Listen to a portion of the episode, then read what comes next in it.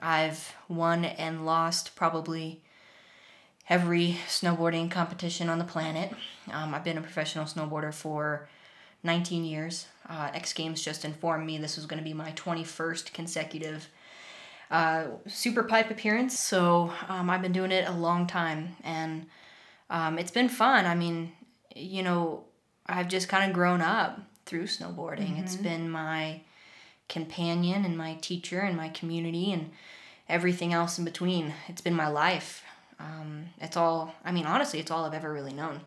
That's one of my closest friends, biggest snowboarding halfpipe rivals, and the winningest athlete in snowboarding history, Kelly Clark. Hi everyone, I'm Olympic snowboarder Gretchen Bleiler, and welcome to the very first episode of my new podcast, The Art of Living Extraordinarily, where I dive deep into the stories of those who have had the courage to blaze their own trails. We learn the deeper motives that drive these individuals, how they face fears, the challenges and obstacles that they've faced, how they got through them, and the biggest lessons that they've learned along the way to living their dreams. Kelly and I got to sit down and have this conversation right before she was officially named to her fifth Olympic halfpipe team. Our conversation covered a wide range of topics and was a deep dive into her biggest life lessons learned.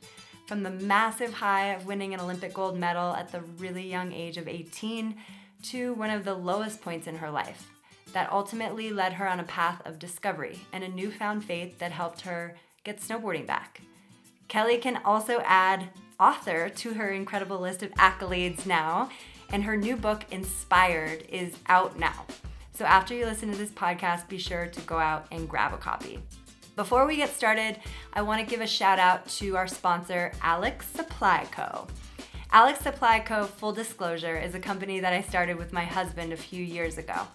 And the main reason we started it is because using healthy and sustainable products is definitely one of those small, everyday actions that add up to an extraordinary life. It's the reason you'll always see me walking around with my reusable water bottle. But the problem is that every reusable bottle out there is impossible to clean. Eventually, they fill up with bacteria, they start to stink, it's gross. So with Alex, we fix that by creating the first ever stainless steel bottle that opens in the middle so you can actually clean it. I mean, it makes total sense, right? A bottle you can actually clean out. It's perfect for water, but it's actually incredible for smoothies and other drinks that you can't clean out of other bottles. And because it opens in the middle, it saved me on so many camping trips by becoming two cups to share with a friend or even an impromptu cocktail shaker. The list goes on and on. The name also stands for Always Live Extraordinarily, an inspiration and a hydration partner, all while you're going out pursuing your dreams. We've just released a couple other awesome handy products too. So right now you can get 20% off with code Gretchen, G R E T C H E N. Head over to alexbottle.com and use code Gretchen for 20% off. Okay, enough with the intro. Let's jump into it. Kelly, welcome. I find it funny that you're interviewing me. I feel slightly more awkward than my than usual. Usually, nothing gets to me with I interviews. I can handle anything, but you, I know, make me feel a little, little like, vulnerable. Yeah, I feel like when I say the answers, you're gonna know if they're true or not. you're like Santa. I know everything. Yes, I'm aware. I'm aware. Well, let's go back to that to the beginning. Um, I mean, how did you get started in snowboarding in the first place? And where did you grow up? And what was your family dynamic? And take us back to young Kelly Clark. Uh, my, my dad was a ski bum, and he he just wanted to ski as much as he could. So he thought, well, if I live in Vermont and if I open up a restaurant, I can ski all day and then run the pizza place at night. So that was um, that was my life growing up. I grew up upstairs from a pizza place and my dad had me out on the hill um, on skis when I was two years old. And I was in the development program at my local mountain um, in ski racing, and I made it to be, I think I lasted to be a J4. Um, in 1990 was the first year snowboarding was even allowed at Mount Snow, which was my home mountain. And um, oddly enough, the ski racing program that I was in seemed a little bit too competitive for me, which is awfully uh, ironic now considering what You're I do. a very competitive person. yeah, it was it was just too intense as a, as a young kid, and I just didn't want to have anything to do with it. And I saw snowboarding, and I just thought, wow, this looks amazing. And so, I started. Um, my local elementary school had a, a winter sports program, and at the winter sports program, snowboarding wasn't an option because, um, you know, I'll probably mention it a few times, but you know, I started snowboarding before it was cool. Yeah. It just really wasn't a thing. And Right. I wanted to to have snowboarding as an option. I didn't want to ski or go bowling or go sledding. I wanted to snowboard. So I went around to all my classes. They told me if I could get enough signatures, I could start the winter sports program for snowboarding and we would have an option to take snowboarding lessons. So I did that in fourth grade, kind of progressed from there. Um, skipped enough ski racing practice to where my parents stopped paying for it. I remember I actually used to leave my snowboard boots at home, and my ski racing locker had my snowboard, and it was a Burton Air 3.0, and my skis in it. And I would go to ski racing practice in the morning, and I thought I had everybody fooled. I would skip out on afternoon ski racing practice, and I would go snowboarding. but the whole thing was, is my snowboard boots were at home. So I would strap in in my ski boots into my snowboard, and I Oh, just thought I had it all figured out until my coach asked uh, my dad if I was feeling okay because every afternoon I was absent. No way. So that ended poorly, but uh, I just I definitely got a little bit more freedom to snowboard after that because uh, my parents could see that it was a passion of mine. So what were you doing? Like were you snowboarding on your own? Were you trying to learn new tricks? Like what what were what was getting you so excited about snowboarding at that time? Um, you know, the parks and the pipes back then, skiers weren't even allowed in. Um, I don't know if it was because they didn't want snowboarders on the mountain, so they thought we'll just give them their own zone or what, but there was parks, there was pipes, there was jumps, there was rails, there's I remember there was this big van parked in our snowboard park that we could ride over. You know, I, I just love the fact that there was a creative expression that was um, kind of encompassed in this in this sport and, and back then it, it wasn't necessarily even a sport it was more of a culture Yeah. and um, i just i loved everything about it there was freedom there was creativity there was individuality um, even as a young kid those were things that just kind of captured me about Yeah. the sport What about the Olympics back then? Were the Olympics something that you watched on TV? Was it something that inspired you or did that kind of come later? Um, I, I actually never wanted to compete. Um, my friends and I who would ride around the mountain, uh, we actually used to we used to make fun of the competition program Yeah. because we didn't think it was cool. Well, Yeah. Like snowboarding's not you know that's not what snowboarding's about. It's not we're not to compete. And then I had an opportunity when I um, was going into high school to attend a mountain school. So basically, I, I would go to school half day um, and get tutored and accomplish all my kind of high school requirements, and then I could snowboard half day. But the catch was to go to this school, I had to um, I had to start competing. So I figured it was a pretty good trade off. I reluctantly started competing because I got to go to the school, and, and that that school was, um, you know, it was a big it was a big drain and a big cost on my family. I remember it was going to cost six thousand dollars. It's basically like sending your kid to private school, and it was going to cost six thousand dollars. My parents went to my grandfather and they got um, they tapped into my college tuition fund, and he he fronted half, and I actually had to come up with half when I was fourteen years old. I had Oh, to come up with with three thousand dollars to pay for my education. Um, and I, I worked my tail off. Um, I, I did every odd Where? job at the restaurant you At could the imagine. restaurant. hmm And I came up with three thousand dollars so I could um, go to this school. And I started competing, and I fell in love with competition. Yeah. Um, I, I didn't know um, I would enjoy it that much. And I think when you're a little kid, you see the Olympics on, on TV and, and you aspire to that. They're, they're inspirational. I, I, I didn't ever think it would be a reality for me until um, 1998 was the first year snowboarding was became an Olympic sport. And I remember I had recorded um, the Nagano Olympics on a VHS tape and I watched it after school. I think I was 14 years old, right when I got into that mountain academy and started competing, and I saw the Olympics um, hosting snow a snowboarding event, and I, I I just had one of those moments where I said, "This is what I want to do with my life. Yeah. This is exactly what I want to do with my life." I remember I remember where I, everything about that day. I remember where I was. It was just one of those one of those defining decisions in my life when I was 14. I don't think you you think you make those sort of choices when you're that age, but for me it, it really was something that I decided that day that that shaped the rest of my um, rest of my life. So was that like that very day? Did you sort of make an intention like I'm gonna go to the Olympics for snowboarding?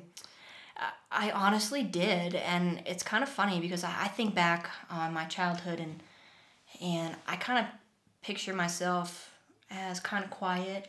Um, I mean, when you're in high school, especially, it's like some of the most insecure times of your life. Mm-hmm. Um, and I actually, I actually reference this story in my book. There's this this story that my agent still tells. Um, the next year, uh, the X Games was going to be hosted in Mount Snow, and I didn't qualify for that event, but they let me in because I was a good story. And so, I got to compete in the X Games and at fifteen. Uh, 15? Yeah, fifteen, I believe. Yeah, fifteen years old. Um, I think it was nineteen ninety nine. Mm-hmm. Pretty sure and and so I got invited to the X Games, and um, it was funny. I, I did terrible in half pipe, which was great. I was a triple threat, boarder cross, slope style half pipe. Oh, I remember that. Yeah. I remember you. They were talking about that. That triple was your threat. story. Mm-hmm. Local girl, triple threat. Yeah. I think I got like 10th in boarder cross. I got like 12th in half pipe. I think I fell both runs in pipe. Um, but in slope style, I ended up in fourth place and um, it was enough to draw attention from different sponsors like Burton, who I've been with for the last 19 years. Um, and my I met my longtime agents that day as well, and they came into my parents' restaurant. And my agent Peter still tells his story. He's like, "Yeah, you were like 15 years old, and I asked you what your plans for the future was, and you looked me in the face and you said, I plan on winning the Olympics." And I think back, and I'm like, "Who was that girl?" Right. Like that was that was my reality. That yeah. was the direction, and I, I can't believe I was so confident. Or I'm, I'm thinking now, arrogant might be a better term. But uh, you know, I don't know. I think it takes. I think it, that's what it takes sometimes to really fulfill a dream and to realize it, to manifest. It was real to me. It was it was almost real to the point of being factual. That was my plan, and I, I planned on doing it. I, I didn't plan on doing it by the time I was 18 in 2002. I planned on doing it when I was 22 in Torino. I figured that was more likely going to happen, but um, you know that's that's not how it all went down. And three years later, I was standing on top of the Olympic podium in Salt Lake City, and Peter was standing there next to me saying, "Wow, I can't believe this kid did it." Right. well, let's talk about that because you know we were competing together at that time, and I remember you learned a McTwist right before sort of the Olympic qualifiers really were getting into full swing. And that was sort of a turning moment for you because you went from, we were all sort of at the same level to like, you kind of started skyrocketing. Yeah, I think um, as athletes, we all have our breakout moments and the moments where it just clicks and, and you, you pray and hope that happens during an Olympic year. And for me, um, those first two qualifiers in Mammoth that year, heading into the 2002 games, um, I fell on the McTwist both runs and finals, and I got seventh and I got ninth. And I pretty much counted my Olympic dreams as down the tubes, and I thought, you know, I'll ride out these next three qualifiers, but I, I, I in short, I choked bad, and I kind of thought, well, I'm gonna stick with that 22 year old Torino plan because I don't think Salt Lake's going to happen. And there's nothing quite as intense as the Olympic qualifiers when you're U.S. half pipe rider. Mm-hmm. Um, there's nothing like it. It's the most there. There's the most incredible athletes, and who are eligible to go, and who have every right to go, and not everybody gets to go. And that year in 2002, we had uh, three spots, and um, after I came back from Christmas, I was working on that one trick and it started clicking. Mm-hmm. And that was the game changer for me. And all of a sudden, I had this trick that set me above everybody else. And I won the next three Olympic qualifiers. I went into the X Games where I thought, you know, now I'll get to see how I size up against, you know, the different athletes that weren't from the U.S. and the Cola and the um, Natasha Zureks and all the Doriane Vidal and the Fabienne Reuteler, all these people. And I remember I won X Games that year by 12 points. And I thought to myself, wow, this might be a reality. I might be able to pull this off. It was kind of like I was just shooting for the moon, and all of a sudden I found myself standing there. So, what was it like for you at 18? 18. 18 years old, standing at the top of the halfpipe at the Olympics in the United States of America in Salt Lake City, dropping in for your first run in finals? What was going through your head? Do you remember? Blink 182. That Yes. was what was going through my head. Yes, my I know. And as you were loud- singing out loud. as loud as they could go. That was what was going through my head was Blink 182. Um, you know, the music was just a way for me to drown out the nerves. There's so many things that fight for your attention, but there was 17,000 people at the half pipe that day watching. It wasn't your your run of the mill half pipe contest, and um, I was just trying to drown everything out and put a run down, and I was able to land my first run. And um, basically I had I had qualified first. So I was going to be dropping in last. I was going to know where everybody was at and Doriane Vidal had bumped me from first place to second place after that first run was complete. Um, or, or perhaps even in her second run, I think she bumped me. So I was sitting in first and I was going to drop in last. Um, and I remember that day, actually, it's pretty funny. Um, in practice for the finals that day, I learned to grab like frontside fives. And I was like, I'm grabbing my fives. This is awesome. I am killing it. This is exactly what I need to be doing. So I was just trying to improve my snowboarding and trying not to let the nerves get to me. But by the time Doriane had finished her second run and final run, um, I was I was assured an Olympic medal.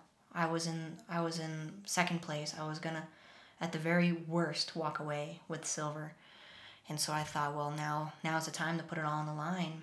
And I went as fast and as big and grabbed my five, did my McTwist, did a front seven, and I knew with how those those few contests had led up, I knew if I landed that run, I would probably be untouchable. If I was able to land on my feet, I would give myself a really good shot at winning.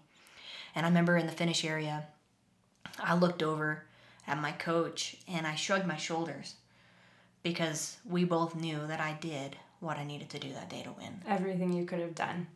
That and then and then you don't know, you know, sometimes you never know with the judges. You never know. I've had a wide variety of Olympic um, pressure cooker waiting for the judges to deliberate experiences. Um, but that that time in the in, in Salt Lake City, um, I came out on top and I won the first gold medal for the U.S. on home soil. Um, it was one of the most the the proudest moments of my life by far. Wow. So, how do you, I mean, you talk about how you were so nervous and you're competing in front of 17,000 people, plus all of the people that are watching on TV around the world. How do you handle your nerves? I mean, how, what is your perspective on nerves and how do you kind of have them but then rise above them?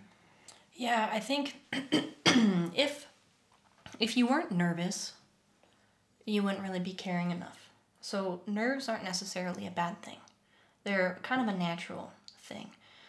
But it's just a matter of not letting them dictate how the day goes for you. I look at back then in when I was so young, um, it was my approach was just like a survival mode. Um, I peaked at the right time that year, and I was just trying to make sure I didn't get in the way of my kind of um, a- acceleration that was happening with my snowboarding. Um, How do you do that though? How do you not get in the way of yourself? When you clearly had been doing everything right, like physically, you had what it took.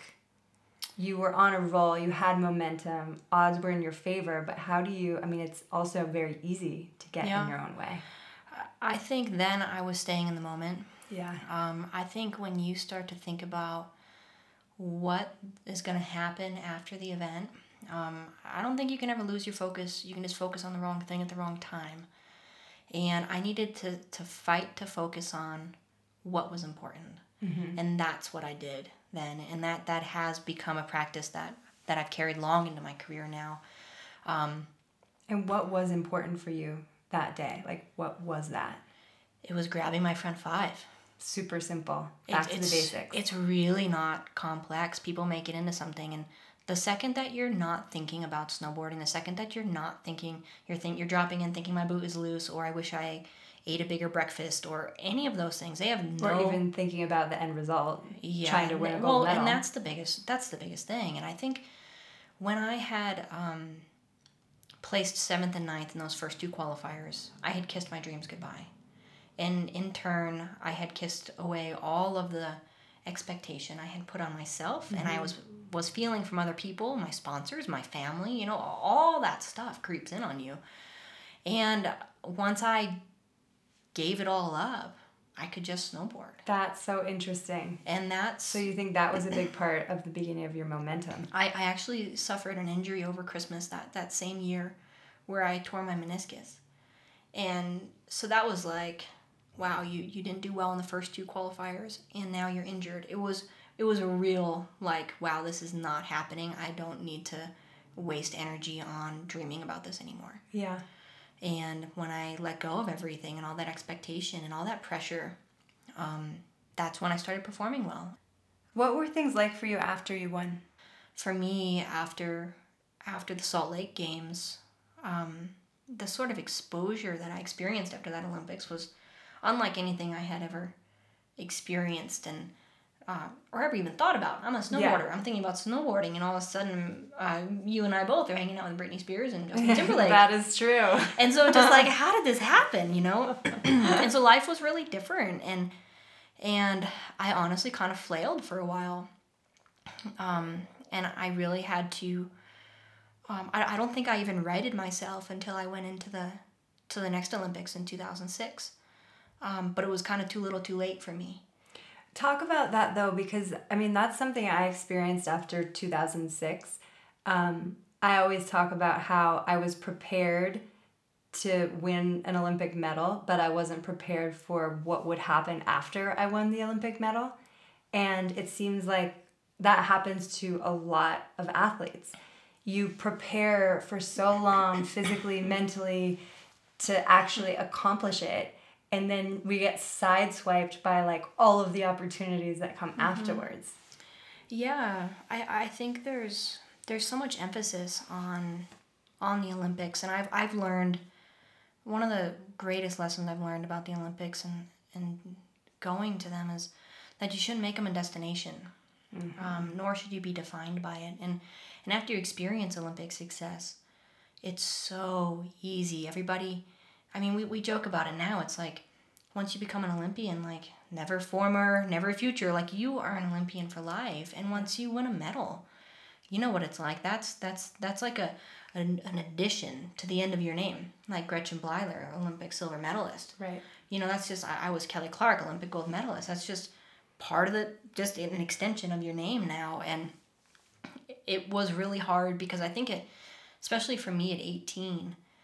I was just trying to figure out who I was. I was just a kid. I was Right. one year out of high school. I was deferring from college, you know, to prove to my parents that I could make this a career because back then snowboarding wasn't a thing yeah you know and so um i it's so easy to be defined by what you do and that was something that after experiencing such success in the olympics that i really had to determine who i was what i valued and what i wanted to do with my life and why i wanted to do it. I don't think a lot of people find things that they enjoy to do in life let alone get to do it for a career and get paid for it. And um, you know so we're so fortunate to have those experiences. But if you don't take some time to to keep your motives in check and to really evaluate why you're doing something it's very easy to get lost in in the aftermath of of winning an olympic medal um, you kind of said it a little bit earlier but and i think i've heard you say this that early on you were kind of looking for you know you had the height you experienced the height. You experienced a gold medal in the Olympics at 18 years old, and you were expecting that to bring you happiness. Mm-hmm. And you started looking around, and you had all of these opportunities. You're hanging out with Justin Timberlake and Britney Spears, and you're like, wait, this isn't, I'm not feeling what I thought I was going to be feeling. Yeah, after, um, I, I, think when you, we all aspire to be successful, you know, and as a kid, I, I, I never really excelled in school, and snowboarding was really the avenue that I, I knew that's where I could find success.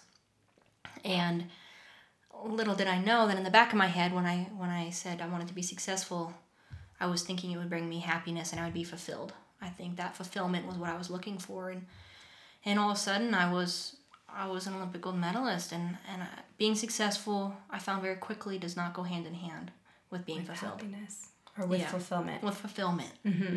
and happiness. I mean, eh, I wouldn't trade that experience for anything in the world. Um, but honestly, that whole identity thing came in, and I struggled with that. I didn't know who I was. I didn't know what I wanted to do or what I wanted to do next. I didn't have any um, more aspirations, and and I was lost. I was I was really lost, and um, I I would say I got pretty depressed. Would be a good would be a good label for it. I mean, you you knew me then. I was um, emotional and irrational, and I just was lost. Was just a lost kid, even though I had a from the outside perspective On paper, on paper. you're I- the picture perfect yeah, idea of what everyone's aspiring for. yeah, I had it all, but um, it wasn't what I was looking for. And I remember um, it, wa- it was 2004. I was starting my um, my competition year. We were in we were in Park City. It was the first event of the year, and um, I remember writing in my journal that day about how if this was what life was, if this was what life was all about, I didn't I didn't care if I w- woke up tomorrow, and I didn't think anybody else cared. That's how lost I was, and and where I w- that was my reality. Outside perspective, you know, I go to the contest that day. I make finals. You know, snowboarding's going well in theory, and I had watched this girl come down, um, who had fallen both both runs, and she was crying, and um, one of her friends just made a comment to her, and she said, "Hey, it's all right. God still loves you." And I simply overheard that comment, and it just stirred something in me that I couldn't ignore. And I thought, wow, I, I don't have any, I've never thought about God. I've never wondered why we're on this planet. I've, I've never had any sort of background and any sort of faith based anything. But that comment just stirred something in me, and I thought, you know, if God loves her, maybe God loves me. And I thought, well, there's there's Bibles in hotel rooms, right? Like, so I, I, I literally went from the bottom of the pipe back to my hotel room, and I found a Bible in there, and and it was like King James, and it was just this crazy old English, and I was like, I have no idea where to even start with this, you know. And I'm like, God, where art thou? You know, I'm just like, Where I got, art thou? I got no idea how to even approach this thing, you know. And I just found that girl who made the comment was staying in my hotel, and, and I actually, I, that night, I went and I knocked on her door, and I said, and, and here I am, I'm the, the reigning Olympic champion. Right. Knocks on your door and says, Hey, my name's Kelly. I think you might be a Christian, and I think you need to tell me about God. And she was like, Okay, I know who you are. Yes, come in. And it was it was a, a start of a journey for me. I had hope for the first time in a long time. And I realized that I didn't know who I was and I didn't know who I wanted to be and and I was starting these conversations and started this journey of trying to figure out who God was. And basically that day that that that door I, I knocked on, I knocked on the right door because she told me, hey, it's not about being religious and following rules and that's kind of what I thought being a Christian was. It's like you go to church, you be good, you follow the right rules, you do you say the right things, you pray, that's that's it, right? She's like, yeah, it's uh, that's you know an aspect of it if you want it to be, but it's about having a relationship with God. And you know, snowboarders are people kind of think we're like risk takers, but I would say we're calculated risk takers. Mm-hmm. And so I wasn't about to just jump into something that I had never ever thought about before a day in my life. But I spent the next five months trying to figure out who God was. And at the end of that, I, I realized that Jesus was real and that He loved me and created me for a relationship. And and so I um, I got saved at the end of that that snowboard season in 2004. And um, you know, at that point, snowboarding had become something that I had to do. And that's never a good thing. Yeah. You know, I was doing it for the wrong reasons and I was doing it to prove to people who I was, to to podium at the next event so I could feel good about myself that day and people would would like me. And that was just what it was. It was something that I had to do to to to maintain this position, um, this identity as an Olympic medalist and it just wasn't very fun and so for me It's a lot of hard work oh my gosh. to uphold that. yeah, and and when I started that journey, my faith, I felt like I got snowboarding back. I felt like it was something I got to do, not something I had to do. Mm-hmm.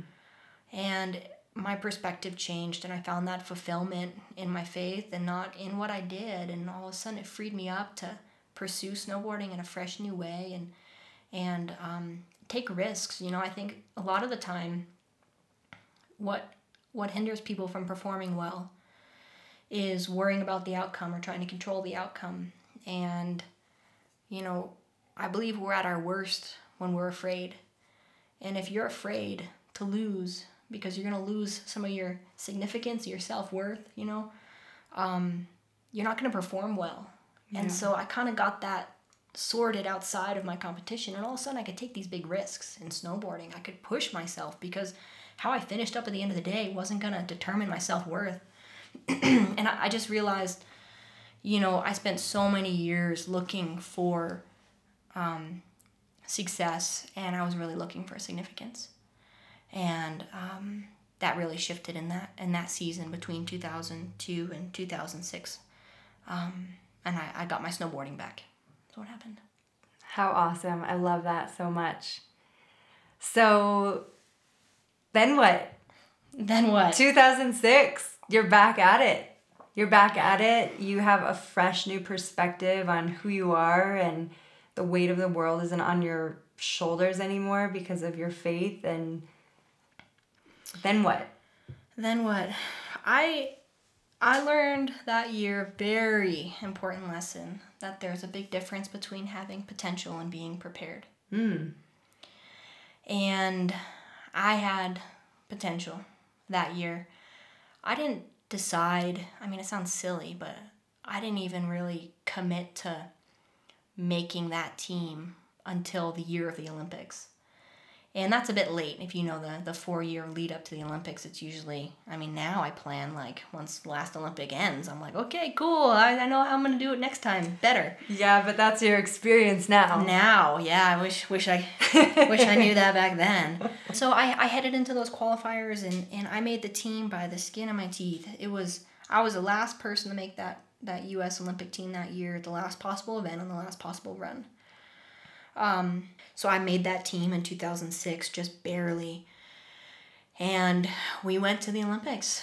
Um, I remember it being special because it was, I was just so hard watching you not make the team in 2002. And Yeah. then in 2006, I finally got to go to the Olympics with my friend. It's- Yeah, I remember it just being so special.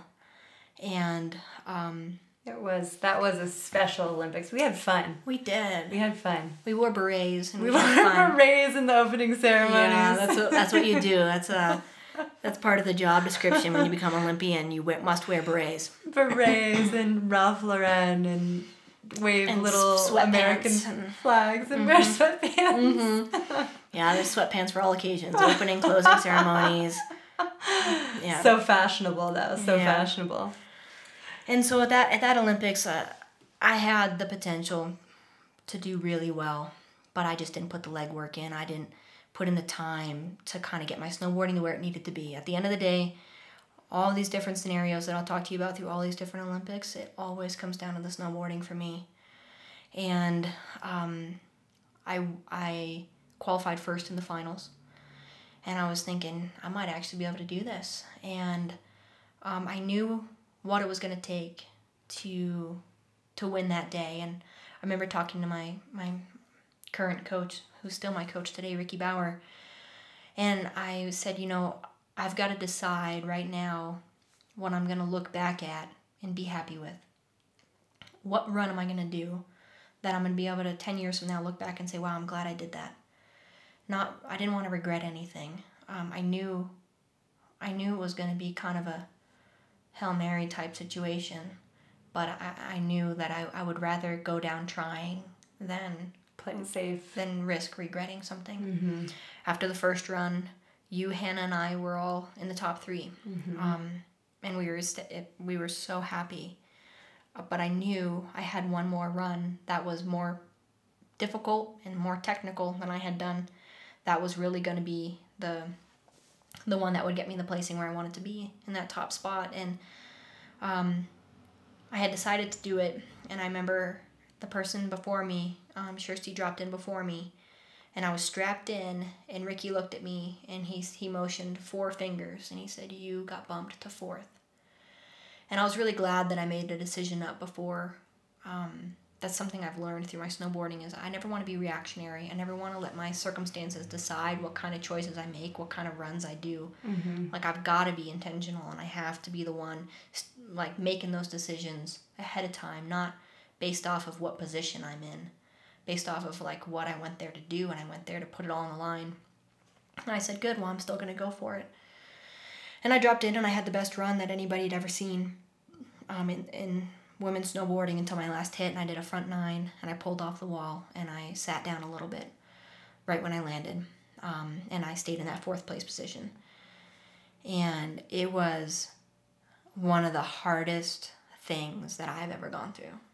The Olympic disappointment I don't know if you can quite capture it in a in a podcast interview. Mm-hmm. the what you invest personally and what you what you do is it, it requires everything from us and um, I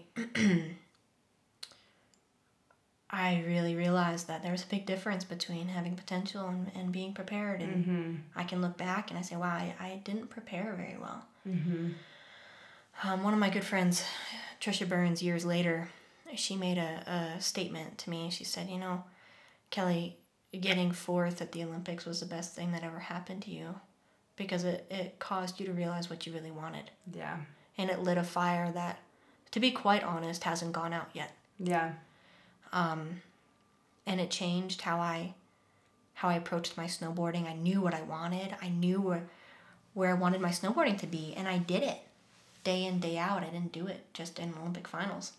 You know, I worked on those tricks. I raised my own bar. I raised my own level, and tried to get to a point where I wasn't gonna be. I wanted to be within my ability level. I never wanted to be in that position again where I had to land the run of my life to make the Olympic team, or I had to land the run of my life to win the Olympics. That's if you are at the edge of your ability level, it's very hard to enjoy what you do. Mm-hmm. So true. And so I just made a commitment. I said, I want to enjoy this and I want to get ready. And um, if I hadn't had that faith component in my in my life at that point, I would never have recovered from that fourth place. Um, but I was able to pick myself back up and kind of reassess what I wanted to do and what I was capable of, and go forward. And um, I think from 2006 to 2014 was some of my favorite years of my career mm-hmm. in snowboarding. They some of the most progressive, fun years of pushing women snowboarding and enjoying myself and going back and forth with you and with Torah and um, progressing a sport that we didn't know where the ceiling was. Mm-hmm. Absolutely. So in so in 2002, you learned. What would you say your biggest lesson was in two thousand two? That being successful doesn't go hand in hand with being fulfilled. And then in two thousand six, what was your biggest lesson? Preparation Preparation, big difference between being prepared and having potential. and having potential. And then that basically sets the stage really for the rest of your career. You've got you've got your faith, you've got this knowledge that preparation is everything no matter how much potential you have, no much how no much no matter how much talent you have. Mm-hmm. Um, good foundations that you're laying right here. Yeah, it, it laid the best foundation for me that I ever could have hoped. I think another big contributor. Well, I don't know if we should get into 2010, perhaps. Yeah, let's do it. Let's- Let's, go there. Let's go there real quick. Let's go to Vancouver. Let's go to Vancouver. um, you know, heading into that Olympics, I had done the groundwork. I made the team easy that year. It was it wasn't easy, but I was a shoe in. I I put in the work. I made the team. Yep. We went there, um, and it was really where I learned to look at things as an opportunity. Um, because the conditions were about as bad as you could imagine. Uh, they had no snow that year in Vancouver, and um, they actually built the, the pipe out of hay bales. And they were helicoptering in, you know, piles of snow, but it was loose, granular stuff. It was all sugar. Um, we were supposed to have five days of practice for that event. We cut it down to three, and one of those days was three runs. Yeah. it didn't even count as a day. They kept even cutting us short on Yeah. the two days that we got. And so the pipe was extremely challenging. The ride, one of the most challenging pipes I, I think we've ever ridden. And there we were. Um, And I mean, when we're in those situations too, I think so many people don't realize they, and I don't even think I realized as a kid watching the Olympics, I'd never thought about the conditions for the athletes. You just think it's the Olympics, it's the best. must be amazing. Well, it's not always amazing. And it's Spoiler- now spoiler than- alert, it's now more than amazing. ever, most often it's not the best. Yeah. It's actually like who can survive and ride Yeah. the best in these terrible conditions. Because you want you want the Olympics to be some pinnacle progressive event, and that's just not a reality in an outdoor winter sport. And it was survival mode for all of us. I, I, I think I was in survival mode. Oh, absolutely. and um, made it through to the finals again. And that first run in the finals for me, I fell on a frontside nine on my last hit. The same exact thing that I did four years earlier. Mm-hmm. And my wrist was really hurting after the fall as well. And I went back to the top and I talked to the trainer, and he said, Oh, it's most likely broken, but we can't do anything about it, so just keep going. And it was probably my one of one of my greatest achievements to look fear in the face. What crushed me four years ago. Right. You were kind of butt up right against the exact same The scenario. exact same scenario. I was Isn't like, it funny the way those things happen? Yeah, like I you're just- right. You brought right back to it. right back. I did the exact same thing I did in Torino. And I'm thinking I've got one chance left to overcome To overcome. the scariest, most uh, biggest heartache in my life that I've ever experienced. And I went, and it wasn't my best snowboarding, wasn't the best run I've ever done, but I stomped the heck out of that front nine on that last hit, and it put me into the third, um, third position, and I won my second Olympic medal. And um, I remember, I, I was, along with you and we were some gold medal favorites, you know, in Yeah. that scenario. And I remember being at the bottom and talking to my coaches on the radio. And I was hearing sobs and tears um, from that from their end. And I was okay. because you had overcome something that lots of people weren't even aware of. Nobody knew what I accomplished that Yeah. night. Yeah. and um, I had had a conversation um, a few days later with with one of my teammates, and th- and they made this comment like, "Are you are you so glad it's over?" And I said, well, "I'm actually like," and they were talking about the snowboarding season. They were talking about the Olympics. They were, they were talking about a lot of things. But in that moment, in that conversation, this person was at a very different point in their career than me.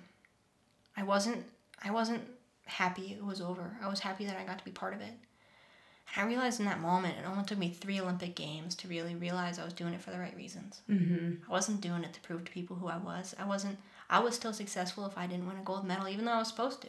Right. My coaches were crying. I was fine. Yeah. You know, it, it was just like it showed to me Your that experience. I that mean, it- that's it exposed what was motivating me, exactly. and I found I was pleasantly surprised. Yeah.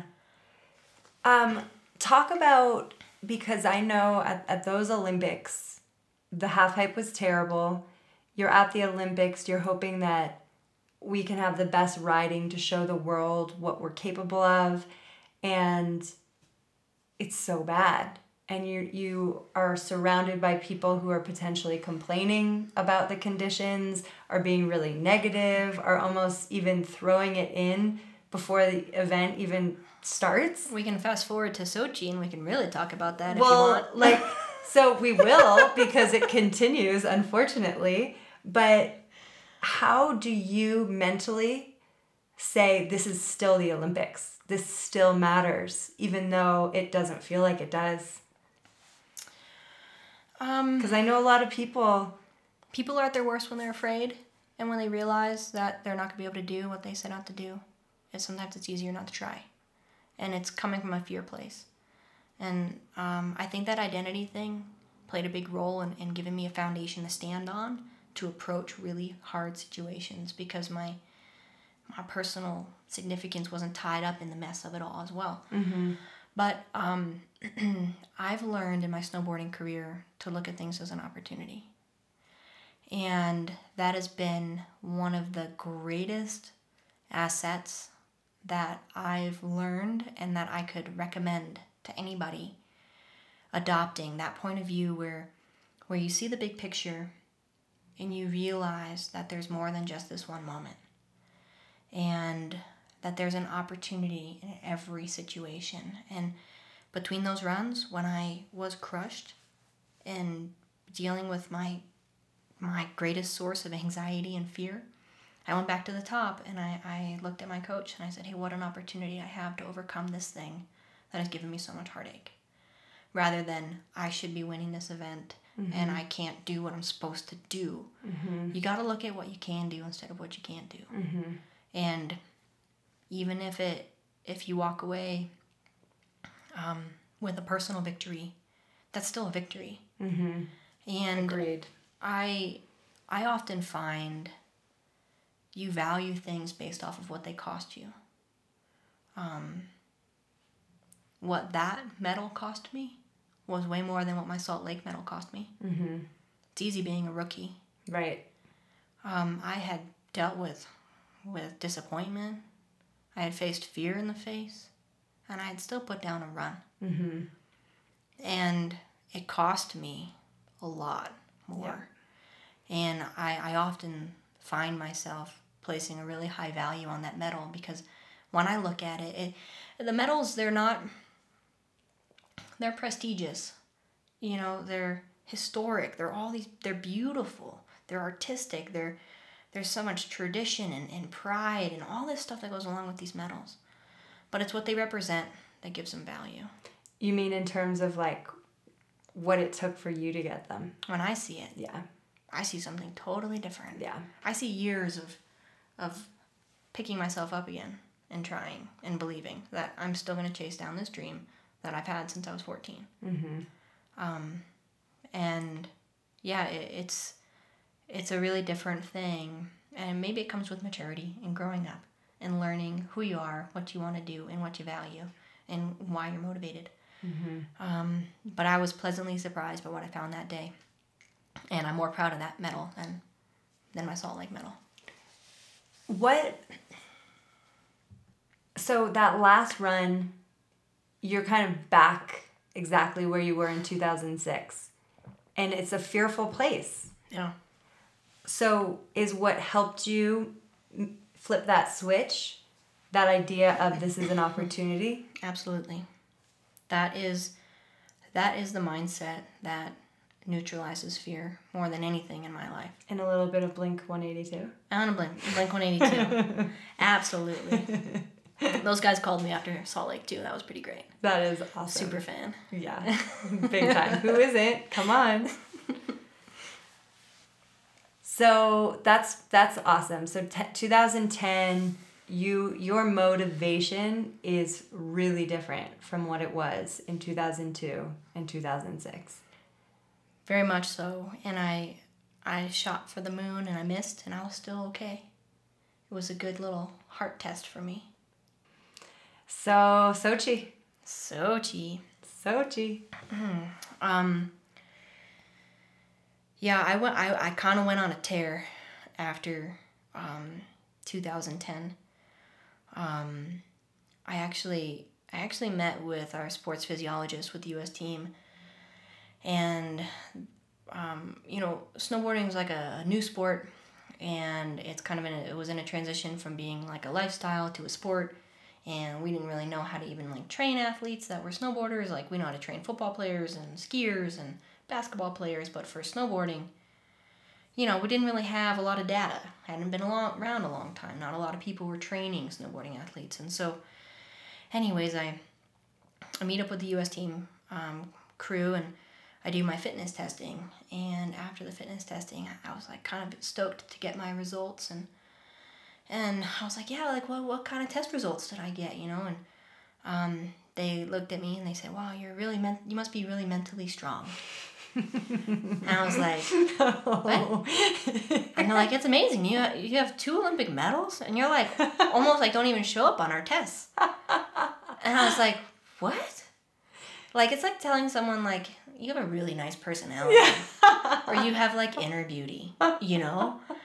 And I could have just been really offended, or I could have looked at it as an opportunity. There it is again. And I said, "Wow, this. I, I let's see. How how old was I? You're like, I'm really good and I have the potential to be so much better, apparently. Yeah, I was like, that's amazing. I have all the hard work, the mental toughness done. that is the hardest work, I think. That's absolutely the the hardest way. work. Yeah, m- most definitely. Wait, just a step back. What would you say the biggest lesson you learned for 2010? What was that major takeaway? The idea of this is an opportunity or yeah, your identity isn't wrapped up anymore. I was no longer defined Mm-hmm. by what I did. yeah. I felt a new sense of freedom that I was you don't ever really figure out your identity. Here's like a little spoiler. Yeah, that You kind of revisit it like yeah.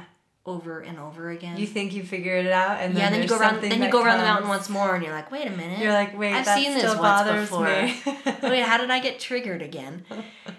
you never arrive in life. Yeah. And well said. that was just part of my journey but in that moment i realized i had really grown a lot and that's something about the olympics too like i love revisiting all these with you because you just see your personal growth like growth can't be measured like in moments it's measured over time mm-hmm. and i was really growing up at this point you know I, i had gone from 18 to 22 to 26 and at 26 i was like well i finally maybe figured this out a little bit and I decided that maybe I'll start working out. And um, Because the test says that maybe you should. as the test says, I'm non-athletic. Um, and it was kind of an untapped resource for me, and I attribute a lot of my success that I found between 2010 and 2014 to that investment. I had never taken. I, I had been fit. I had worked with different trainers. I had done different programs, um, but I had never really like. I'm a pretty um, logical, like visual, like I like to see growth and and track results, Strategic, strategic, yeah. like that stuff. Like that's in my wheelhouse, and so if I could track like my my fitness gains, like that's something I'd be interested in, and it, something that was measurable that interested me. And so I told the trainer, I said, "Well, if you have me, I'll give you four years, and I'll work my tail off, and let's see, let's do this. Like, I don't know what to expect. Um, I want to go to the Olympics again, and I'm a 26 year old snowboarder, which at the time I thought was old. Apparently, Yeah, it isn't. it's Now not. I'm a 34 year old snowboarder. Um, and so during that four year period, um, I I learned frontside 1080s, and I went on a, a 16 win contest streak over two seasons, and um, I experienced the most consistency that I've ever had in my career, and I attribute that to, um, you know, the the years that I spent developing all that kind of mental side of things, and that was kind of partnered with this fitness side of things, and um, I think I won eighty six percent of the contests that I entered during those four years. Wow.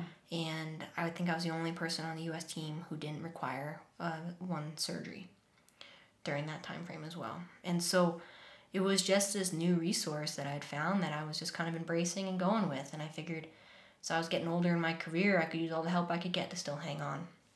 And so I went into. Um, so what did that look like for you?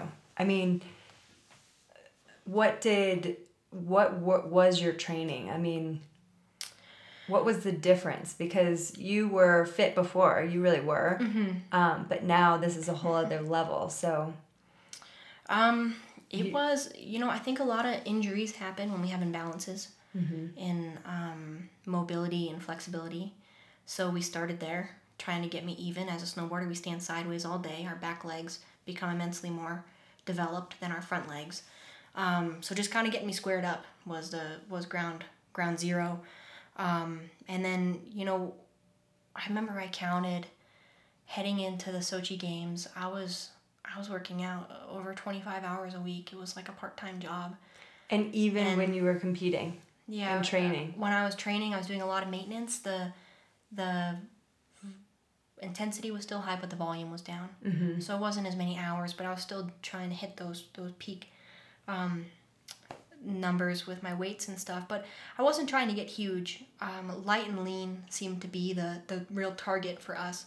I wanted to be durable. Um, I wanted to not get tired. Mm-hmm. Those were kind of some of my goals. Like it wasn't like I'm gonna be some meathead and just make this happen. It was like I ride best when I'm in this body comp. So yeah, we would test when I was performing my best. What was my body like then? Mm-hmm. Okay, let's make let's make me like that all the time. Yep. Um, would you say you were more disciplined during this time very much so. than you ever were? Very much so. Um, it, as a snowboarder, you know, there's not a lot of ways that we can we can't shoot free throws we can't practice when we're not on snow. There's no real way to invest in your craft unless you're out on the hill yeah. snowboarding. Mm-hmm. And for years, we said, you know, the best thing to get better at snowboarding is snowboarding. And I was like, I've done that. I have the foundation. I have the mental side of things. I have the experience.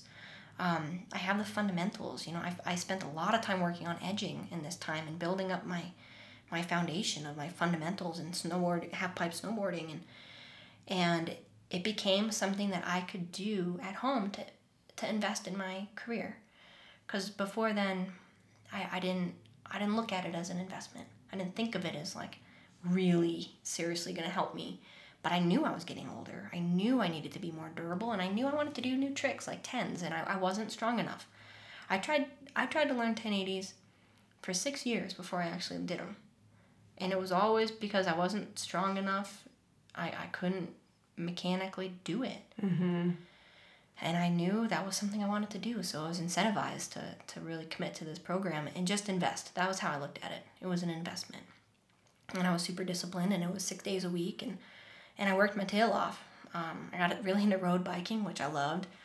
Um, and it just gave me the foundation that I needed to continue to progress my riding and continue to to experience consistent success. So take us through qualifying and going to Sochi and in Sochi I was man if there ever was a gold medal favorite like it was me. Yeah. And I was on all these crazy win streaks and dominant uh, at the time. I, I won four out of the five Olympic qualifiers. Um, and I was ready. I was prepared. I was within my ability level. Um, and the thing, the thing about preparation that I want to just put a little side note in is you got to be careful that your preparation doesn't turn into a form of control. Mm-hmm. Because yes, I have a very high value for being prepared. Um, but I had to be really careful that it didn't turn into me trying to control the outcome. Right. because you start doing that. We can't. You can't. we just we just, just can't. can't. and in conclusion, you just that just don't work. you just can't control the Yeah. outcome. And and so that one, that one's not up to us. Yeah, and and that was um you know, I was so prepared and I couldn't control the weather. Big surprise. And we went into Sochi. At, I guess we had gone there the year before for the test event and it was warm. And we're thinking Russia, it must be cold, but it was warm. And um There are palm trees in Sochi. Yes, it's just someone when I was there, someone told me, "Oh, this is this is like what the Russians think of as like their Florida," and I'm like, "What? Why are we having Why are Winter we having the Winter here? Olympics here? Are you kidding me?" And so, um, This is where we start to learn about the uh, the politics, politics. of the Olympic movement. yeah, and we knew that there was going to be a good chance that the pipe was going to be warm and slushy and variable. And so I spent that next year. Look, every crummy half pipe, every bad situation, every first run fall, every bad weather day, I said, well, this is an opportunity. If this is what Sochi's like, I'm going to get ready. Mm-hmm. And I made the most of every opportunity. Um, and we got to Sochi. And I thought Vancouver was bad. And this was right, right up, right up in there, right a close, close second to Vancouver. The pipe was very soft and slushy. The day I competed, um, our our, our um, actually our, com- our our practice days, I remember I was the only girl doing tricks. Um, because I was determined to not let my circumstances Right, determine you wanted of- to be prepared. I wanted to be prepared. I said, if this is what the day's like, I'm gonna do I it. I gotta do my my run. my situation will not determine what kind of choices I make. Maybe maybe I'm hard headed. Um, I do my best to make sure I don't get prideful in that, and make sure that I'm not trying to manage and control my situations. Um, but I, I will push myself to prepare as much as I can. And the day I competed, it was 55 degrees. And there was three rounds of competition in the half pipe. From when i qualified i qualified first in the finals. My first run was at 1 p.m and my last run was at 9 p.m wow. and it was 55 degrees that day. You can only imagine what that did to the half pipe. It the half pipe was literally tilted by the end of the night. One wall was completely open and one wall was completely kinked.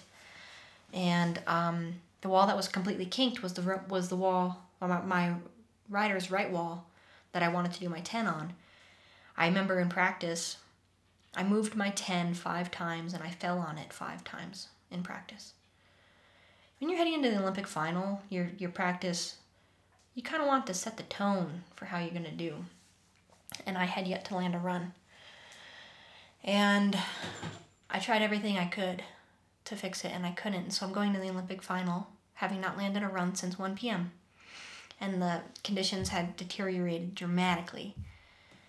I went down to my sports psych at the bottom and I I remember looking over and seeing all of the US team coats. You know, we have specific uniforms and and I saw all these Burton coats and it was just a sea of people looking at me like knowing it was going about as bad as it could be going. And here I am, the hope of America, you know. And I saw my sports psych and I said, Hey, you know what I need right now? I actually need to have a good cry. She said, All right. So we walked around the side of the bleachers and I ugly cried for about 30 seconds. Cried, not like sniffles, like cried. yeah, you to out. let it out. let it out. You know, it's it's okay to get disappointed. You just can't stay there. Yeah, good. And Good I let it out and I pulled back from her shoulder and I said, Hey, I'm ready. What an opportunity I have to land a run when I haven't landed a run all night. So I went up to the top. Actually, this is kind of a cool little snapshot into snowboarding, which I don't think that many people get to see. Torah Bright looked over at me, and um, yes, I was a gold medal favorite for this, but she's equally as um, favored for this this event. They were calling it, you know, Clash of the Titans. It wasn't going to be Kelly or Torah who won. It was just this battle they had made up in the media. And Torah looks over me, and I mean, it's like you can tell I've been crying. My face is swollen. And she gives me a hug and she lets me go. And she gives me a hug and lets me go. And I'm still like trying to like catch my breath, you know? And she says, Wow, you need one more of these. And she gives me a hug until I can control my breathing and lets me go. And she says, Okay, let's do this. And so her and I both go on to fall in spectacular fashion in our first runs. She landed and like dragged her head across the flat bottom, and I hit the deck so hard I reversed talk out and backflipped in off the left wall. After landing my 10, I just left early on the 7 because I hadn't landed it all night. Right. And that wall was the one that was tilted open, and this one was tilted over. So it was just, I launched myself like onto the deck, and um, I was covered in the blue dye. I remember I went down to the bottom, and I was more prepared for a first run fall than I was a poor practice. And it didn't phase me at all. I said, "Oh, this is what I do. This is what, I, this is what I've done. Yeah. I conquered this." And um, in Vancouver, like I can handle this situation. Right. You've been here before. And so I went back to the top and I saw Ricky and I said, Hey, what an opportunity. Good thing I got ready for this. And he said, Absolutely. And I looked over at Torah and this time she needed the hug. Oh. And she dropped in before me. I didn't watch her run. I don't know what happened. And I dropped in last and I landed the first run I'd landed all night. I was the last person to go the entire contest. And I landed a run. Um, wasn't my best snowboarding, but man, I put down a run. And I remember I was unbuckling my bindings in the finish area, and someone comes over to me and starts shaking me. And it's Torah. And I'm like, what happened? Did you land? and she's like, I landed. And we're just, she's just shaking me, you know. And Torah sat there and held my hand for six minutes as the judges deliberated and put me in a third position. And um, I remember Kaitlyn Farrington won, Torah Bright got second, and I got third.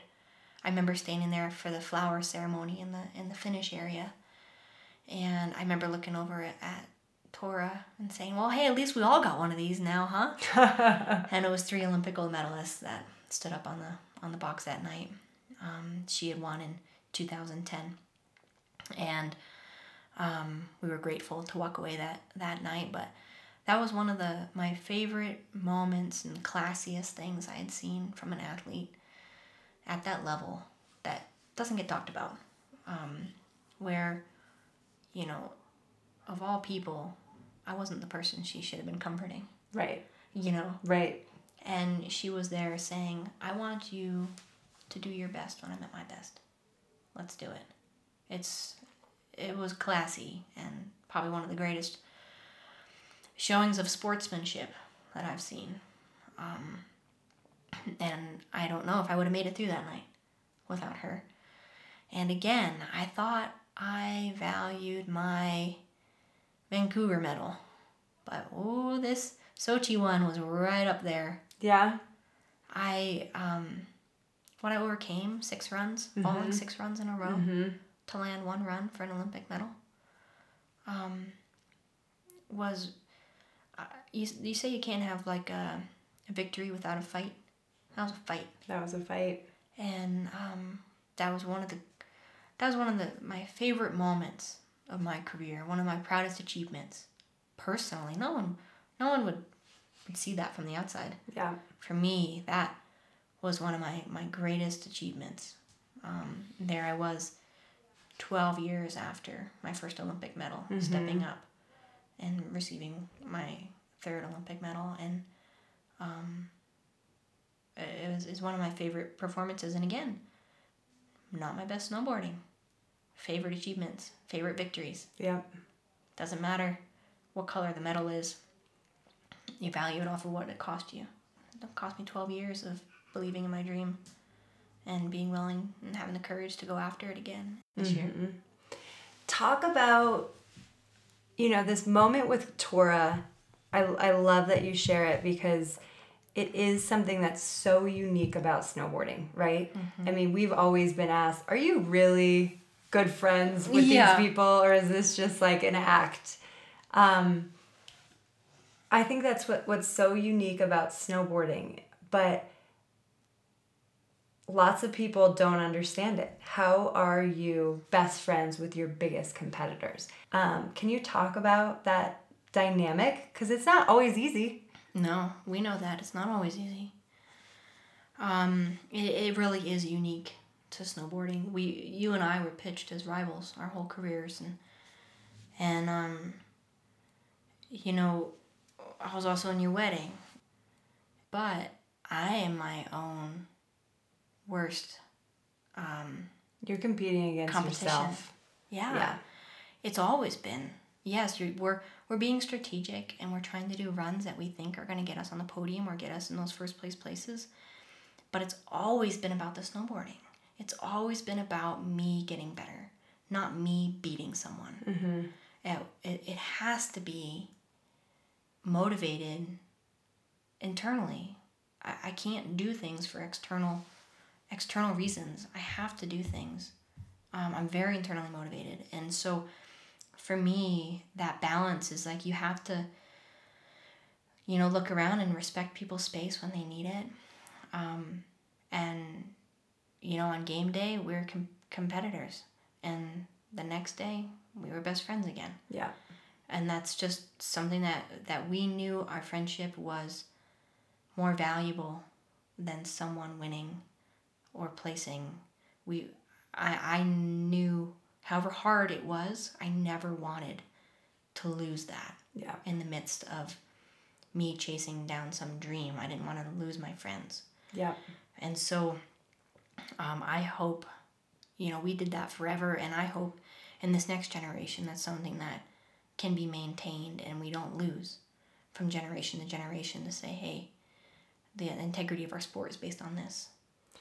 Did you ever feel like, and this is sort of in line with what we're talking about now, but I remember watching Lindsey Vonn come down and win her first gold medal, and her cry, she broke down crying, talking about how much she sacrificed to get to that moment.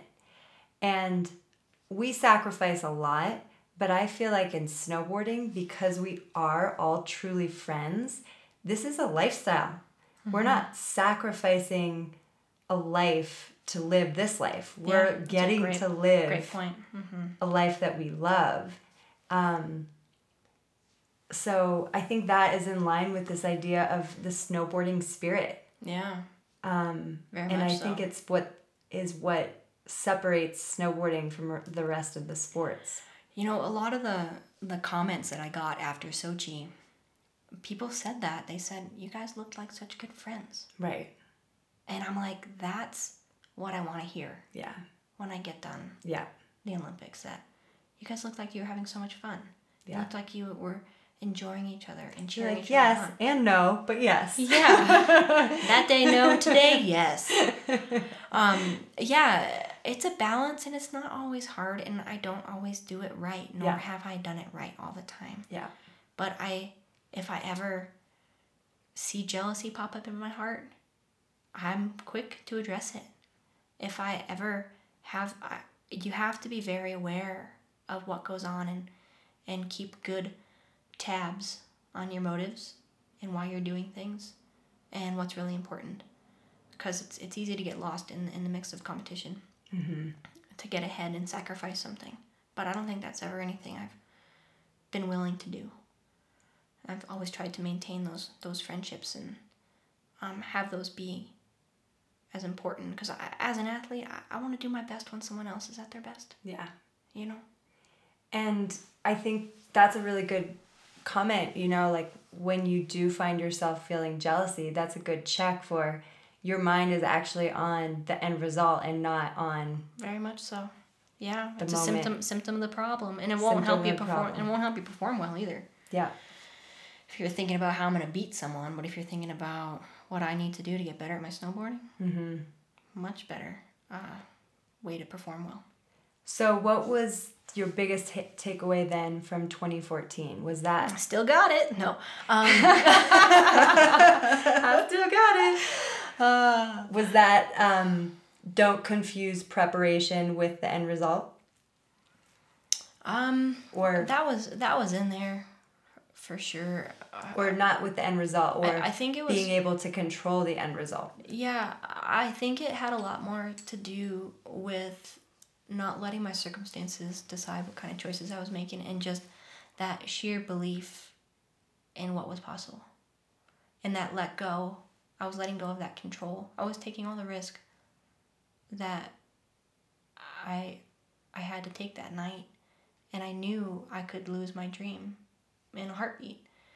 But I was willing to take that risk um, even if I couldn't control the outcome and I couldn't ensure that I was going to end up on that podium, I was still willing to take that risk and not let my circumstances determine back down, don't do your 10, do an easier run. I, I felt like it was like a culmination of me being able to say, I'm going to impact my surroundings, and it's okay if I'm the most prepared person here and I don't do it. It was kind of like a uh, I was going to be okay with how it ended, no matter what. Letting go of control, and then also maybe the value of friendship in this one too. Yeah. The I- value of you know the other women in snowboarding and how like a single act can of kindness. of kindness can really change a situation. yeah, and I, I honestly don't think I would have three Olympic medals if it wasn't for that girl taking some time to make sure her friend was okay. And she would make sure her friend wasn't going to ugly cry again anytime soon. Ugly cry. I love that. Oh, Kelly. So you are potentially going into Olympics number five. it's pretty crazy. Yeah. And who knows what conditions will be like. Pyeongchang, South Korea, is not known for its winter conditions. Correct. Cold. They can blow snow, so we're hoping for the best. What is, what's your goal? You know, after the last Olympics, um, it was a big, it was a big shift for me. Um, my peers, you retired. Um, people I had done snowboarding with forever were no longer there. I didn't have friends that I traveled the world with. My community that I'd grown up with and loved was just no longer there anymore.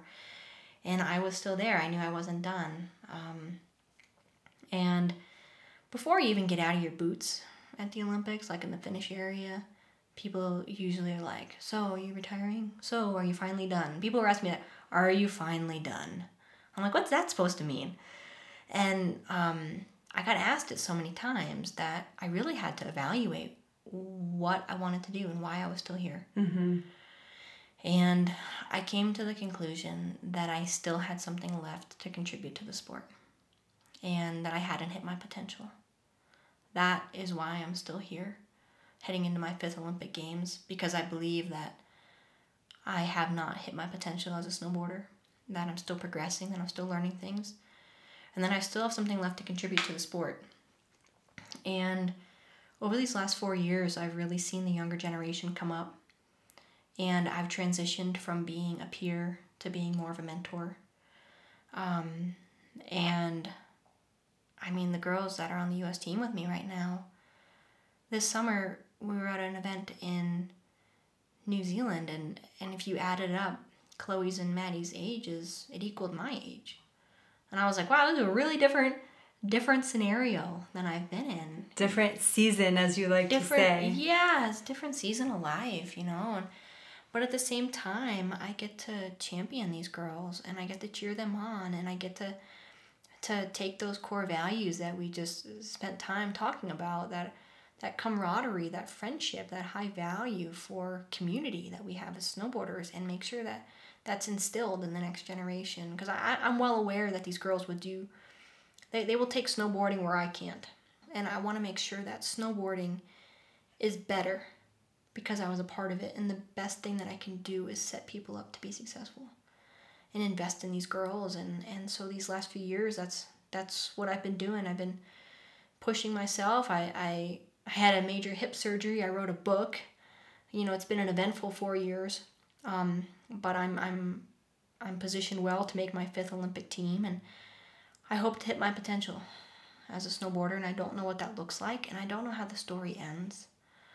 But like you so kindly reminded me last week, um, it might not be the end of the story. It's the beginning of something else. Exactly. You know, it. I think as athletes, we can think when I'm done competing, you know, my competition or my Olympic experience was the high water mark of my life. It's all downhill from here. I, I don't even think my life has started yet. To be honest, we've just spent an hour discussing all my Olympic experiences and accomplishments, but there's so much more to life than just performing and doing well. And I love competition. I love the Olympics. I love the opportunity. I love to see what I've built. I love spending my spending four years of my life for a 30 second half pipe run. I love that. Something's probably wrong with me because I love that. It's not a very good plan. But here I am signing up for it again. Um, and I mean, you know me, you know what I'm to do. When I get there, I'm to go for it, just like I always do. That was The Art of Living Extraordinarily, defined by Kelly Clark. I hope that you took away some gems that will help you along your way. I know that I have.